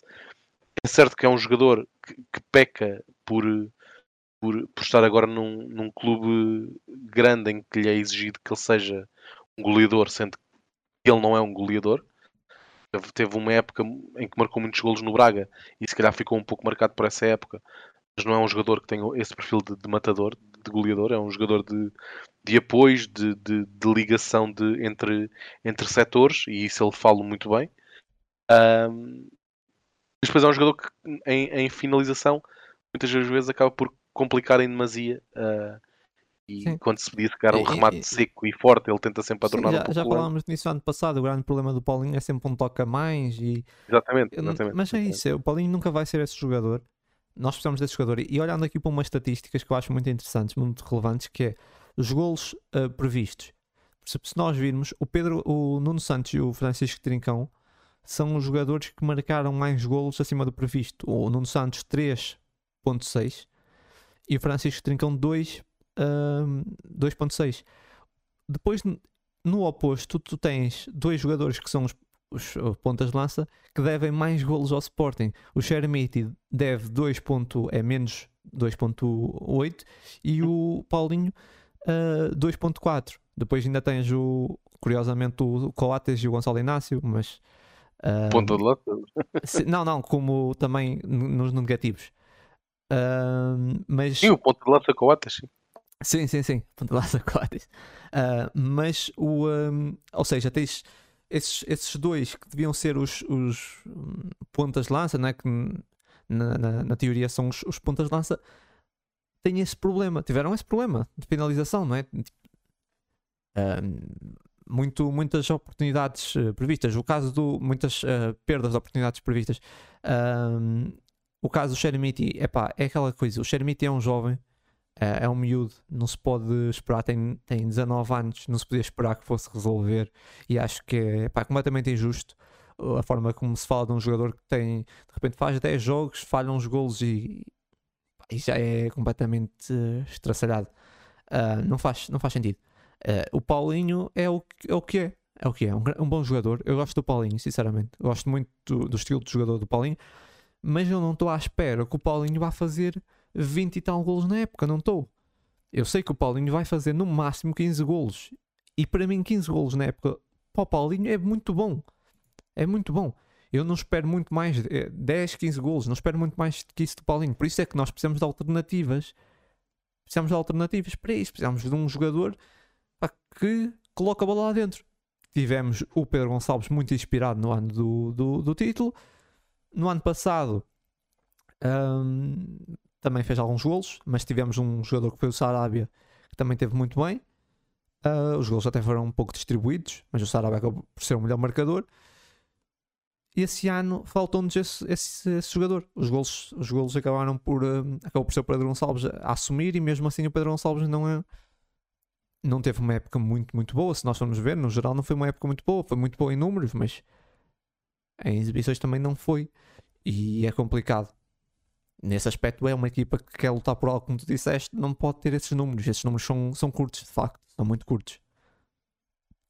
Sim, eu acho que em Portugal ainda existe muita falta de cultura daquilo que é o futebol atual. Ainda se continua a analisar o futebol, acho eu, como só via há 20, 25 anos, que era quem marca gol, o guarda-redes defende, o defesa defende, o ponta de lança marca golos. Ainda continua a haver muito esta visão quase em caixa, não é? Das diferentes fases do jogo. Eu acho, sim, que hoje em dia ainda se faz muita análise por aí. E eu acho que não se pode pedir isso ao Paulinho, eu percebo e concordo contigo. Agora, falta claramente como um todo haver, sim, ali, sim, 3, exato, 4, 5 jogadores. O Paulinho é um deles. Eu acho que lá está. Não se pode dizer que o Paulinho só faz uma boa época se marcar 25 golos. Não é isso, porque não é isso que é pedido ao Paulinho. Eu espero do Paulinho boas exibições, mais que golo. Certo. Se alguém marcar os golos, claro. Claro, obviamente, isso aí nem interessava quem é que marcava, né? Desde que no fim ganhe, nem que seja por 1-0 com um gol do Adam. Não interessa.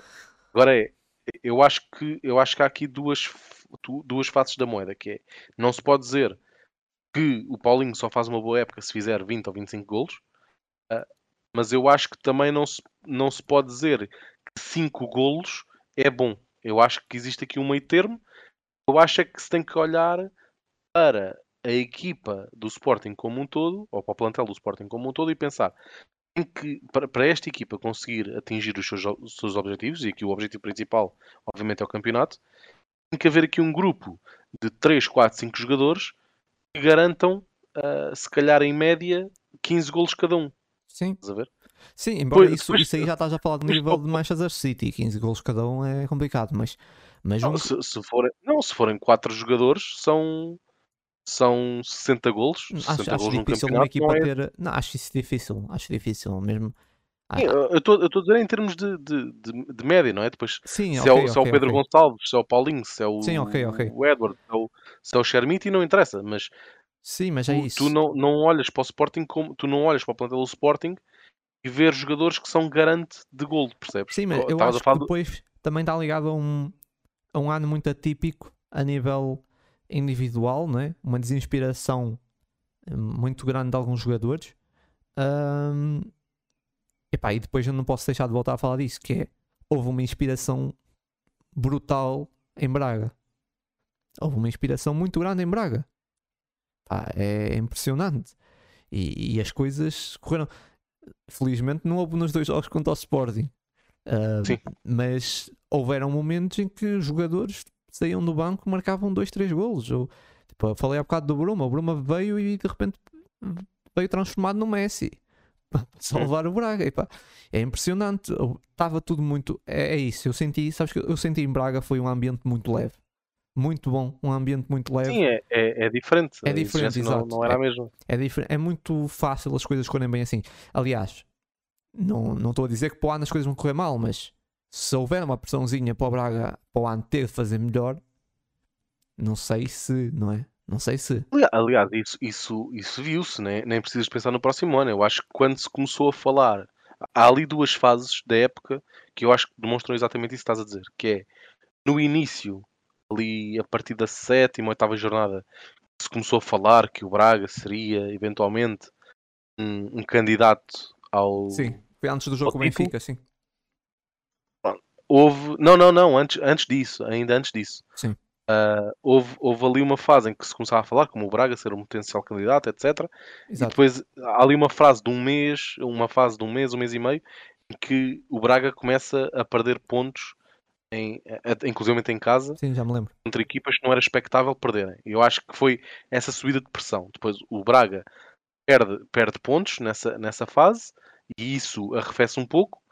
Depois volta nesse ponto em que estavas a dizer, que é o Braga recebe o Benfica em casa, vence por 3-0 e vence bem, impõe a primeira derrota ao Benfica, e vê-se que existe ali outra vez um... Sim. Começa a vir uma pressão novamente para o Braga, será que ainda vai lá chegar e tal, não sei o quê, e o Braga volta a cair. Portanto, e depois, é na quando, maior quando pressão sobe... de todas, foi contra o Benfica, num jogo que podia ser muito decisivo, e o Benfica passa por cima do Braga. Atropela o Braga, sim.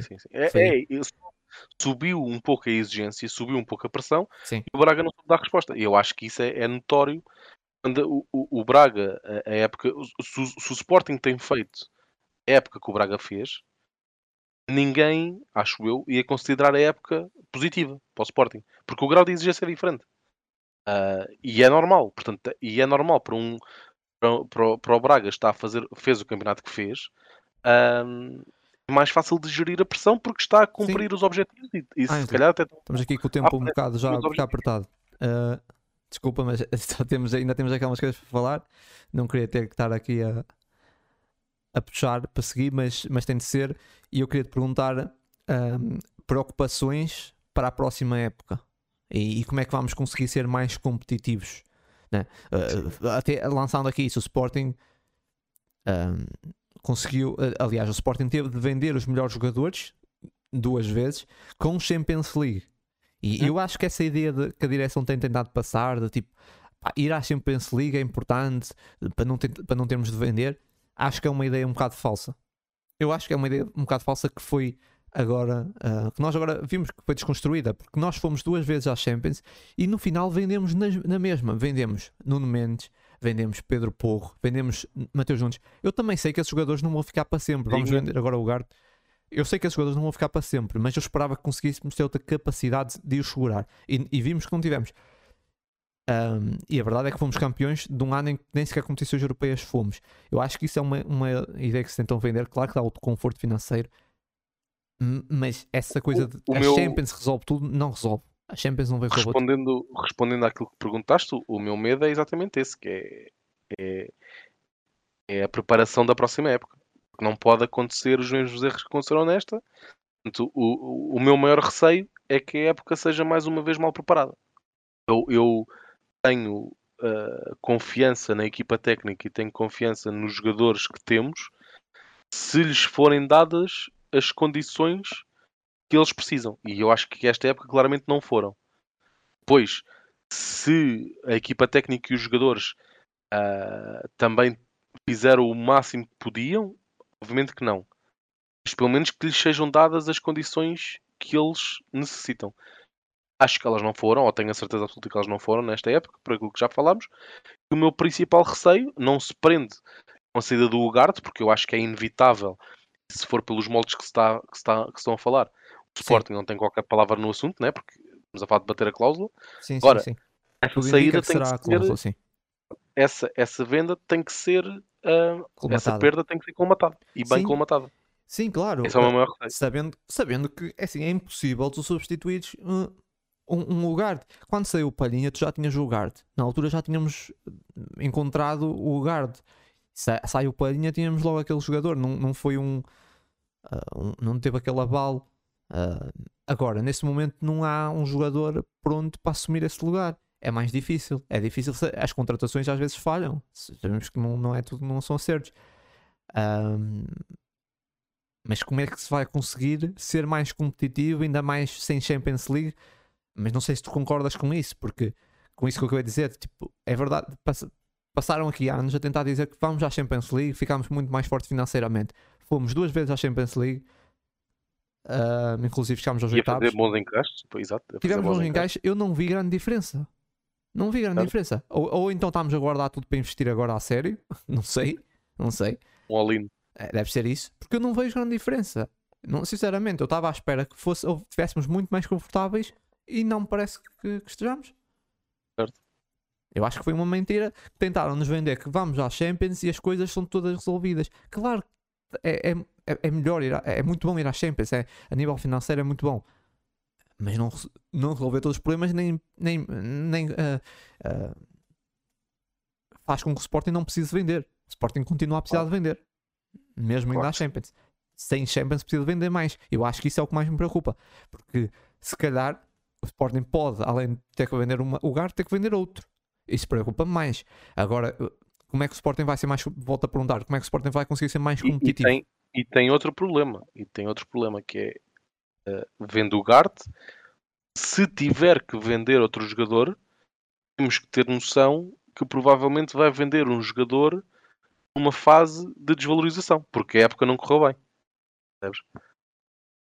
Se tu fores campeão ou fizeres uma época positiva, é mais fácil exigires mais dinheiro pelo jogador. Talvez. E mesmo valeu, situações, valeu, Benfica interessante.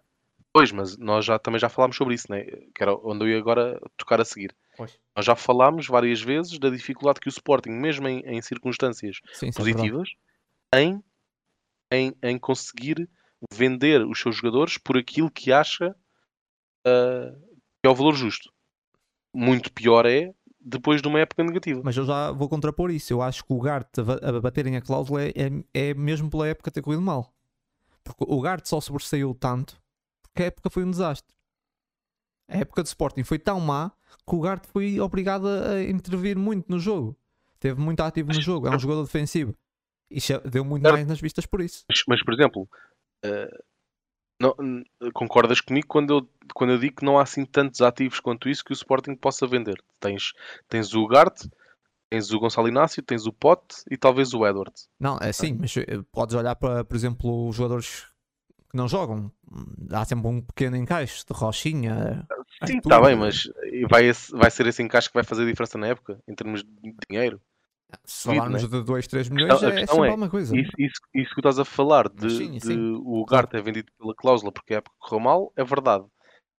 Mas imagina no caso do Pote, percebes? Não, aí seria Pote por muito brutal. Mais... vendias o Pote por muito mais dinheiro depois da época do título do que depois desta época, percebes? Sim, sim, sim. Não, aí seria muito mau. Até te pergunto, reforços necessários nesse momento, sem estarmos aqui a quem é que vai sair ou quem é que... reforços necessários. Para mim há no mínimo 3. Para mim é necessário um lateral direito. Não parece que seja uma realidade nesse momento. Vamos ser realistas, vais 2.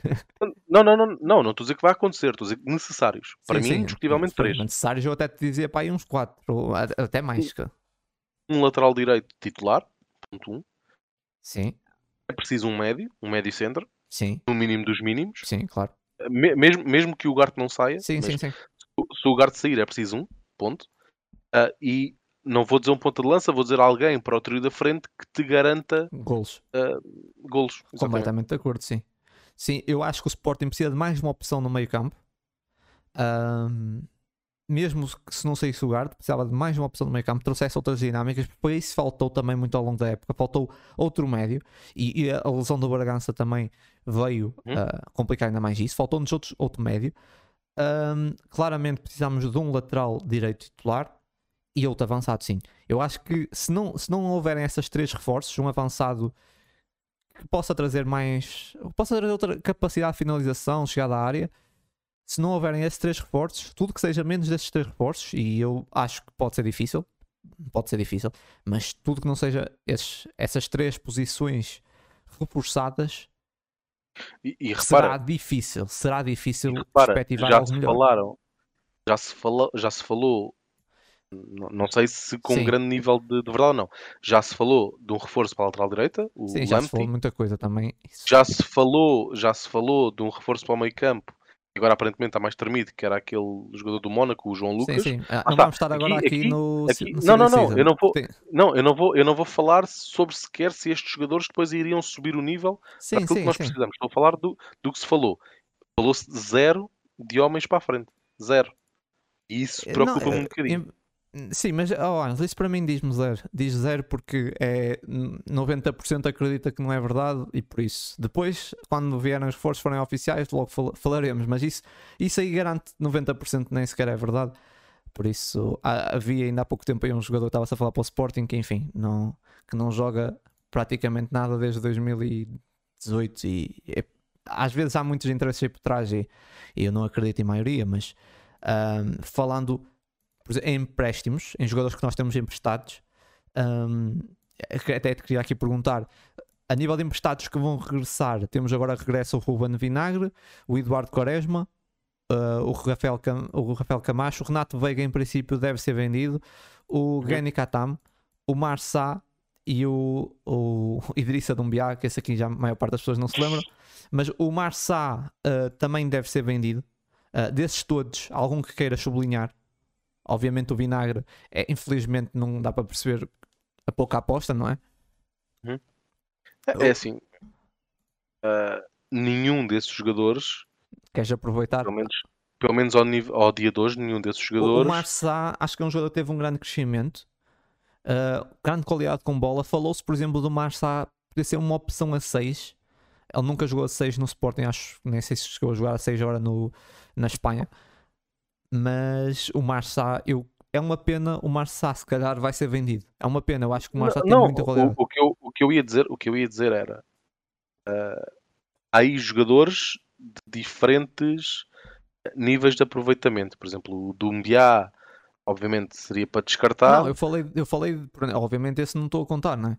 Ou nem o Rafael Camacho, não estou a contar como ficar. Exato. Agora, é assim, o Marçal é um jogador em quem eu vejo qualidade, obviamente. O Eduardo Quaresma, já falámos aqui N vezes sobre ele.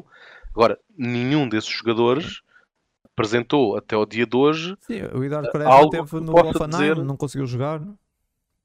Não há nada nesses jogadores que tu possas dizer, não, está aqui um belo reforço para a próxima época. Não, o Marçal poderá ser uma boa alternativa, mas com a entrada do Diomande há um lugar que se perde, não é? Eu estava até a dizer se ele podia ser uma opção a 6. Não, a 6 seria, mas tu não jogas com um 6 puro. Não, se jogasses no 4-3-3, não, porque o Ugarte não joga a 6. Se tu tivesses se jogasses em 4-3-3 com um 6, sim, talvez o Marçal pudesse ser essa alternativa. Sim. O Sporting não joga com um 6, desde que tem o Ruben Amorim. Eu não acho que o Marçal pudesse ser ali uma opção nessa zona, mas custa-me... Na zona do Ugarte não. Na zona do Ugarte não pode ser, de certeza. Custa-me ver o Marçal poder ser vendido sem nunca ter sido aproveitado, porque tem muita qualidade e é daqueles jogadores que... Tenho quase certeza que é daqueles jogadores que daqui a uns anos vamos estar a falar que passou pelo Sporting. E, eu também acho que sim. Eu também acho não que jogou. Sim. Agora, é certinho. Se o Marçal volta, faz parte da equipa principal, se tu na próxima época vais subir muito o nível, sim, não, né? Não. Agora, sim, a nível de emprestados que vão regressar, nenhum te vai fazer subir muito o nível. Na teoria, o Ruben Vinagre podia ser uma grande opção, mas o Ruben Vinagre do Famalicão. Esse Ruben Vinagre, nós nunca vimos esse Ruben Vinagre com o Amorim. E até hoje eu estou à espera de uma explicação do Ruben Amorim. Porque o Ruben Amorim passou a época toda a dizer o Vinagre está a ser preparado. Chega ao final, o Ruben Vinagre é emprestado a um clube com opção de compra onde não joga. Eu não percebo isso, sinceramente. Sim, no papel seria aquele que talvez tivesse a maior possibilidade de ter algum impacto e mesmo assim seria para suplente do Nuno Santos, não é? Sim. Mas sim, no papel seria aquele que teria uma maior probabilidade e a nível de jogar. Falámos aqui agora de regressados e a nível de jogadores que devem sair ou ser emprestados. Pellerin, acho que é óbvio que vai sair, não é? Não vai continuar. Eu avanço também com muito provavelmente jogadores como o Xincolamba, Nazinho, não devem continuar. O Sotiris não deve continuar. Deverá ser emprestado ou até se calhar vendido. Não sei se... Eu acredito que, por exemplo, um jogador como o Matheus Fernandes poderá ser emprestado. Sim. Porque com a entrada do Tão Longo, que eu acho que já demonstrou qualidade para fazer parte da equipa, o regresso do Bragança... Mateus, claro. Eu acho que sim, porque lá está, eu acho que ele está atrás do Tão Longo neste momento. Tens o regresso do Daniel Bragança. Portanto, eu acredito que o Matheus Fernandes beneficiaria de ser emprestado. Sim, eu acho que o Rodrigo Ribeiro também devia ser emprestado. Bem, sim, não faz sentido o Rodrigo Ribeiro. Não jogou nada na época, fez cerca de 30 minutos na época. Tem que jogar. E acho que esse jogador já não... embora o Rodrigo Ribeiro tenha apenas 18 anos... E de preferência a alguém da primeira divisão. Sim, é isso. Os empréstimos têm que ser... Empréstimos que têm algum sentido... Por exemplo, um Vitória, por exemplo, seria uma boa... Sim. Então, por exemplo, falámos do Eduardo Quaresma. É um jogador que eu acho que tem muito potencial. Foi para o Hoffenheim. Claro que não jogou nada, mas é uma realidade diferente. É outro campeonato. Sim, e depois é tal coisa. Tu pôres um jogador como o Rodrigo Ribeiro uma equipa que aposta muito em futebol direto e que luta para não descer, se cá também não vai fazer bem ao Rodrigo Ribeiro. Sim, mas está a falar aqui de um plantel tipo Vitória. Não faz bem em nenhum sentido. Se tu metes o Rodrigo Ribeiro numa equipa onde ele não joga, em Portugal, não serve para nada. Se tu metes... Onde não joga, claro que não. Mas se tu, por exemplo, o Eduardo Quaresma não jogou, mas eu acho que o Eduardo Quaresma cresceu. Tenho a certeza. Psicologicamente hoje é muito mais jogador do que era no ano passado, mesmo não tendo jogado. Por isso, também é preciso avaliar isso. É tipo, vai... é certo que vai jogar ou talvez não jogue, mas vai crescer. Percebes? Tem que haver um balanceamento, tens que entender. E acho que isso não tem sido muito bem feito nesse momento. Acho que os empréstimos, até ao momento, todos os empréstimos na era Ruben Amorim, até agora diz-me um empréstimo que tenha surtido efeito. Acho... Que nós dissemos assim, olha, voltou e voltou melhor. Nenhum. Certo, Daniel Bragança, o Daniel Bragança não foi, não foi nas mãos do Ruben Amorim. Eu acho que o Rodrigo Ribeiro, por exemplo, traria muitos benefícios ser emprestado a um clube na primeira divisão holandesa, por exemplo. Tinha essa vertente de estar a pô-lo num contexto fora da zona de conforto dele, como foi feito com o Quaresma, por exemplo, num futebol muito técnico, muito ofensivo, não de chute para a frente e ter lá um pinheiro de 2 metros à frente para receber bolas. Eu acho que seria um contexto muito interessante para o Rodrigo Ribeiro, mesmo que estivéssemos a falar de um clube... Sim. Sim, de meio da tabela para baixo na Holanda. Sim, e até avançando, acho que vindo reforço para a frente, acho que faz sentido. Talvez possa fazer sentido um empréstimo de Chermiti. E vou até mais longe. Vou um empréstimo polémico para alguns. Paulinho. Não. O empréstimo do Paulinho, claramente para o Tondela. Não, vou um empréstimo que é agora para o novo fetiche dos adeptos, Fatawu. Fatawu, acho que poderá fazer sentido um empréstimo. Pode vir a ser o novo Gonçalo Plata, pode ser o novo Gonçalo Plata, talvez, mas isso está nas mãos dele, não está nas mãos do treinador. O Fatawu para mim é claro. Se para Ruben Amorim a utilização que ele vê do Fatawu da próxima época ser igual a esta, sim, completamente. Então, sim, emprestado. Completamente. Então, sim. O Fatawu tem que ser emprestado. Se não vai jogar, porque eu acho que não vai, poderá jogar, mas acho pouco provável, tem de ser emprestado. E acho que fazia bem ao Fatawu a uma equipa da primeira divisão em Portugal. Uhum. Acho que o Fatawu fazia bem a uma equipa... Sendo um perfil mais fácil de encaixar em qualquer equipa do nosso campeonato do que o Rodrigo Ribeiro. Porque mesmo ser uma equipa que lute para não descer, teres aquele jogador que é muito intenso, muito rápido, muito forte, encaixa em qualquer uma delas. Estás a ver? Enquanto o Rodrigo Ribeiro não. Tipo, tu punhas o Rodrigo Ribeiro, sei lá, um Marítimo, era a mesma coisa que nada, percebes? Enquanto o Fatawu é aquele jogador que todas as equipas usam, independentemente, ele encaixaria num Braga da mesma maneira que encaixaria num Moreirense, para dizer uma equipa que vai subir, por exemplo. Sim, o Fatawu era um jogador fácil de emprestar e acho que está nas mãos do treinador, creio eu, decidir se emprestamos ou não, mas acho que faz todo o sentido.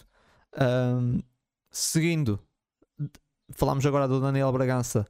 Daniel Bragança que já está recuperado, em breve vai voltar a jogar, vai já começar agora na pré-época. Renovou com o Sporting até 2027, cláusula de rescisão fixada nos 60 milhões de euros. Ângelo, tens a dizer sobre essa renovação com um jogador que teve um ano parado, um jogador que toda a gente tem muita perspectiva. A renovação para mim é um claro prémio por aquilo que o Daniel Bragança passou durante esta época. Acho um bom gesto da parte da direção, dar um voto de confiança a um jogador que teve um longo caminho a percorrer, que ainda não está totalmente percorrido e que perdeu uma época inteira. É um jogador que eu acho que o talento e a técnica é indiscutível. E o azar, de como falámos aqui durante muitas vezes também, e o azar de se calhar não ter o perfil para que encaixe nas posições. Ele teve duplo azar, que é, se calhar no ano onde ele podia ter jogado mais e onde a equipa se calhar até encaixava mais no estilo de jogo dele, foi ter uma lesão das lesões mais graves que podia ter. Certo, que a equipa jogou mais à imagem daquilo que o Bragança ia ser capaz de render, sim. Se ele iria ser uma aposta... Quer dizer, ia ser mais aposta do que em anos passados, sim, porque faltava claramente um médio. E fez-nos falta aquele médio. Fez-nos muita falta. Sim, sem dúvida. Portanto, sim, é uma excelente notícia vê-lo de volta. Tem ainda aqui uns longos meses de reabilitação. Sim. E não creio, e voltar que já vai integrar. Agora ele já está praticamente pronto. Não, já está a treinar, sim, só que agora sim. Até ganhar a confiança outra vez de discutir um lance a sério. O Ruben falou sobre isso, disse que ele está muito bem, disse que ele está muito bem nos treinos e não tem notado isso, e ele vai integrar mais cedo a pré-época, vai voltar mais cedo, certo. E por isso nós já vamos ver o Bragança jogar se tudo correr bem, nós já vamos ver o Bragança nos primeiros jogos de pré-época. Por isso sim, perspectivamos que o Bragança vai estar na primeira jornada do campeonato, o Bragança já estará a jogar. É uma excelente notícia, sim, para ver o regresso do Bragança. Sim, muito bom. Essa renovação, completamente de acordo com o que tu disseste, é um prémio merecido e fez-nos falta.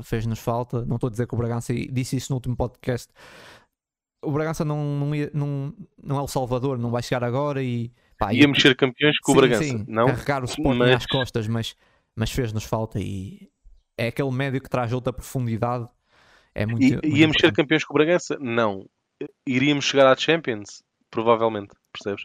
Logo sim, aí faz muita diferença. Sim, de acordo, talvez, de acordo.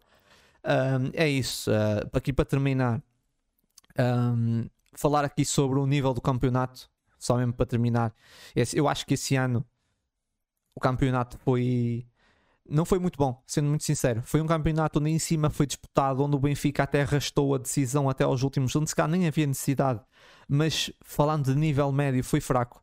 Acho que muitas equipas de fundo da tabela faltou qualidade individual, houveram épocas onde houve muito mais qualidade. Aliás, basta ver isso olhando só para a diferença pontual entre o Marítimo e talvez o sétimo ou sexto lugar. A luta de fundo da tabela costumava ser muito mais renhida. Eu acho que o geral do campeonato foi um campeonato, uma falsa disputa. Eu acho que o Benfica, com algumas perdas de pontos agora na reta final, criou aqui uma falsa ideia de campeonato disputado, mas não foi um campeonato muito insosso, na minha opinião. Repara, o Benfica está em primeiro desde a primeira jornada, sim, e de forma isolada desde a quarta, portanto não... Sim, foi um campeonato sem grande interesse, não houve grandes intervenientes que me tivessem chamado muita atenção. Falou-se muito do Ivan Reim, do Famalicão, mas Famalicão. É isso, não houve assim muita qualidade nos clubes médios pequenos. Acho que foi uma época bem abaixo, sendo sincero, acho que foi uma época muito pobre. O Benfica esteve muito bem e eu esperava que o Benfica fosse fazer essa época que fez. Não estou a dizer que sabia que o Benfica ia ser campeão, obviamente, mas sabia que o Benfica ia fazer uma grande época. Teve apenas 3 derrotas, foi uma época muito boa, e é isso. O justo vencedor também, dar os parabéns ao Benfica, obviamente, acho que é claramente o justo vencedor, e foi a melhor equipa, na minha opinião, é a melhor equipa, mereceu. Aliás, melhor ataque, melhor defesa, sim, portanto não há muito a dizer. Não há nada a dizer, foi a melhor equipa. O que é que tens a dizer sobre esse campeonato, na tua opinião, nível do campeonato, essa época? Foi um campeonato muito semelhante a todos os outros, portanto a luta sempre a 2, os 2 é que vão variando, que não foi semelhante aos últimos, e depois no fundo da tabela acaba por ser um nível muito baixo. Sim. É um campeonato mais claramente nivelado por baixo. Tiveste 3 equipas completamente fora do campeonato, eu diria quase desde sempre, desde o início. O Paços Ferreira, Santa Clara e Marítimo completamente à parte do resto. E depois, olhando para a classificação, eu estava aqui a olhar Falaste de Santa Clara. Santa Clara, Paços Ferreira e Marítimo, sim, okay, completamente fora do resto do comboio. E depois basta ver que desde o 15º até ao 8º classificado tens 10 pontos de diferença. Portanto, é ali eu não concordo muito... que tenha sido um campeonato à imagem dos últimos, porque, como estava a dizer, acho que nos últimos, até vou ser sincero, acho que desde que existe Leão de Sofá, todos os campeonatos tiveram mais qualidade, e a luta foi mais interessante, até que nem que seja só na parte final da tabela. E essa época... E podes... Sim, foi. A parte final... Sim, essa época não houve muita qualidade individual, acho que houve pouca qualidade individual, e acho que o fundo da tabela foi muito desinteressante. Sim, só houve equilíbrio naqueles lugares que não dão nada. Não importa ali nada. Do exato, 7º ao 15º. Exato. E, aliás, basta ver que a equipa que foi considerada a surpresa da época até determinado ponto, que era o Casa Pia, que teve ali É no verdade, quinto lugar, até a fase evoluída da época, acaba em décimo. Aliás, atenção, décimo lugar para o Casa Pia. Eu já nem me lembrava que o Casa Pia tinha sido a surpresa. Eu acho que no décimo lugar do Casa Pia, uma equipa que não está para aí há 80, 90 anos na primeira divisão, voltar e acabar em décimo é extremamente positivo e acho que devem estar todos muito satisfeitos, como é óbvio. Claro. Mas em fevereiro estávamos a ver o Casa Pia tipo em quinto, sexto lugar, terminou em décimo. É verdade. Foi por ali abaixo. Tanto é que agora falaste de Casa Pia ser a equipa sensação e eu já não me lembrava. E eu lembro-me das equipas sensações. Entretanto, o Arouca subiu também muito, mas é verdade. Aliás, eu acho que o Arouca é um bom sinal e aqui o Sporting. Sim, acaba por ser o Arouca a equipa sensação. Somos imparciais nisso, porque os dois jogos que fizemos com o Arouca, perdemos um e empatámos outro. Para ajudar também. Portanto, exatamente. Quem vê o Arouca a jogar não percebe como é que esta equipa acaba em quinto lugar, quer dizer, percebes? É um campeonato bastante nivelado por baixo. É por isso que eu acho que nós não conseguimos fazer pontos nas competições europeias, porque, por exemplo, o Vitória é muito melhor que o Arouca, a nível individual. Sim. Só que depois... Também vai à Conference League, atenção.